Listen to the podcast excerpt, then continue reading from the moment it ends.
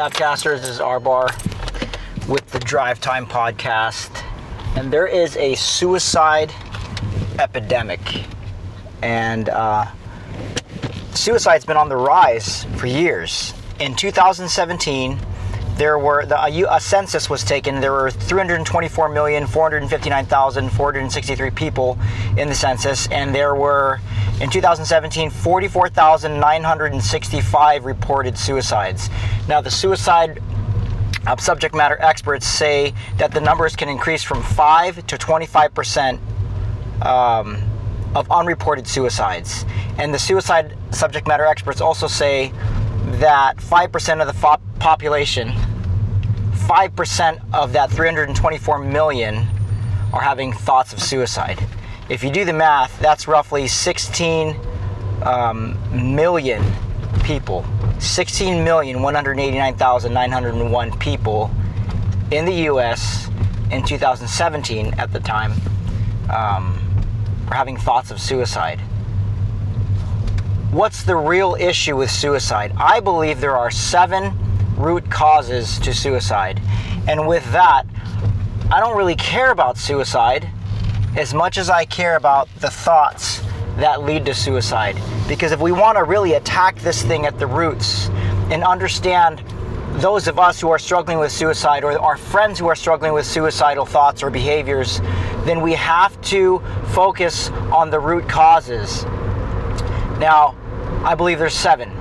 And uh, the reason why I say root causes is because I think of this tree illustration where if suicide related behavior is a fruit, then I want to know what that fruit's connected to in the roots, underground in a dark place called the heart or the spiritual world. It's some it's a place where people can't see.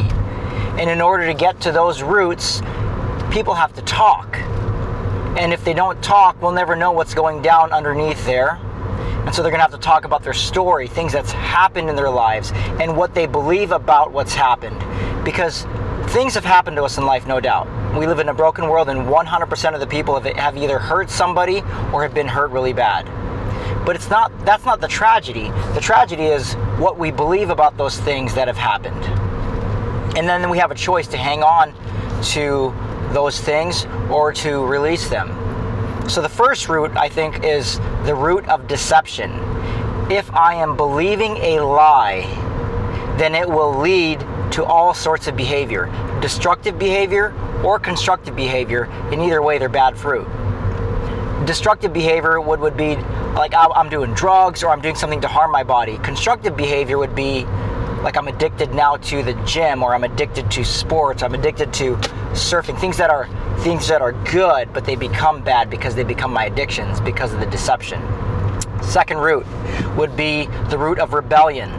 Everything could be going fine, but in my heart I can create this rebellious, I can I can submit to this rebellious spirit and say, I don't care about the laws, I don't care about authority, and I'm gonna live this anarchic mindset, anarchist mindset right now. So uh, I'm on my OFP, I'm on my own funny program. That's the root of rebellion. So, deception, rebellion. A third root would be the love of money. Now, the love of money is the root of all kinds of evil. That means if I'm in love with money, then I'm going to do whatever I can to acquire more and to get more, and I'll step on you to get it. Uh, when, when people love money because it gets them what they think is going to buy them joy, then they'll steal from their parents. They'll steal from their friends. They'll steal from the bank that they work at and risk going to jail because of the love of money. See, it's the root of all kinds of evil. The four other roots I get from a book called Counterfeit Gods uh, by, a, by a pastor and theologian from New York called Tim Keller, named Tim Keller. Those are the roots of power, control, comfort, and approval. Now, all these roots would be called idolatry. And if you don't know what idolatry is, that's fine. Idolatry is essentially making something that is a good thing uh, the most important thing in your life. It would be called to, to worship it. So, those who worship control, right, try to control everybody around them, and they're the most frustrated people in the world. But the insidiousness of control is that the truth is we don't control anything. At any moment, someone could rear end me in this car and, and, and damage my pretty little car. Someone could break into my car when I'm at work and steal this board. Uh, my kid's school back there. Someone could call me on my cell phone and say, um, I'm sorry, I'm sorry, Ryan, but we're, we regret to inform you that something has happened to your child. I control nothing of that. I control nothing around me.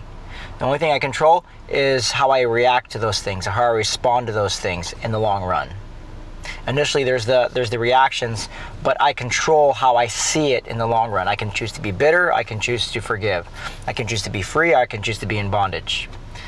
Second root, or uh, there's there's uh, control. The root of power. If I worship power, then I'm always going to want to be right. It's getting in the last say. It's it's having my way. It's working myself into a position of power so I can be over people. I do this all the time with my kids. I want to get the last say. I'm right. I'm smart. You're not in my deceptive mind. So if I worship power, it's going to lead to destructive behavior. Eventually, frustration and anger and bitterness and suicide. All these roots lead to suicide. All of them. So, review. We have deception. We have rebellion the love of money, control, power. There's the root of approval. There's a great uh, quote in the movie Fight Club. that says, uh, We spend money we don't have to uh, buy things we don't need to impress people we don't like. Approval is so deceptive because if I live for everybody else, I'm going to be frustrated and really nobody else's opinion of me really matters in the end. Rachel Hollis said in her book Girl Wash Your Face that other people's opinion of you are none of your business. So, living for other people, right? Living for other people and doing things to get other people's approval is a dead end. And when since that's an impossible task to to get everybody's approval, it leads to frustration, it leads to bitterness, it leads to resentment, it leads to shame and guilt, and it leads eventually to suicide. The root of comfort. The root of comfort is if I live for comfort, right, and I'm not willing to be uh, put things on the line, like my relationships and risk relationships in order to save them, then I'm not going to be honest because well, being honest is not comfortable. Then I'm not going to be vulnerable. I'm not going to be transparent, and I'm going to li- live a life of secrets.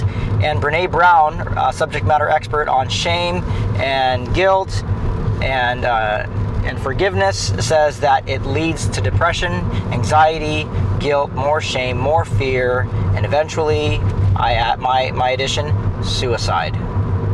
So we have control, power, comfort, approval, deception, love of money, and rebellion. Those are the seven roots. And there are other things that can build up, like on the surface. We talked about underneath the ground. The things that build up on the surface are bricks, read a good book by Andy Stanley called Enemies of the Heart. Talks about four enemies of the heart. I call them bricks because they're laid on the surface and they prevent people from being known. Oh, they pre- prevent people from being known. Um, and they are guilt, anger, greed, and jealousy. Guilt, anger, greed, and jealousy. So for guilt, anger, greed, and jealousy, these things can be defined in, in a debt debtor language. That means there is something owed. For guilt means I did something wrong and I owe me something better. I owe me. Anger means you did me wrong, you owe me something.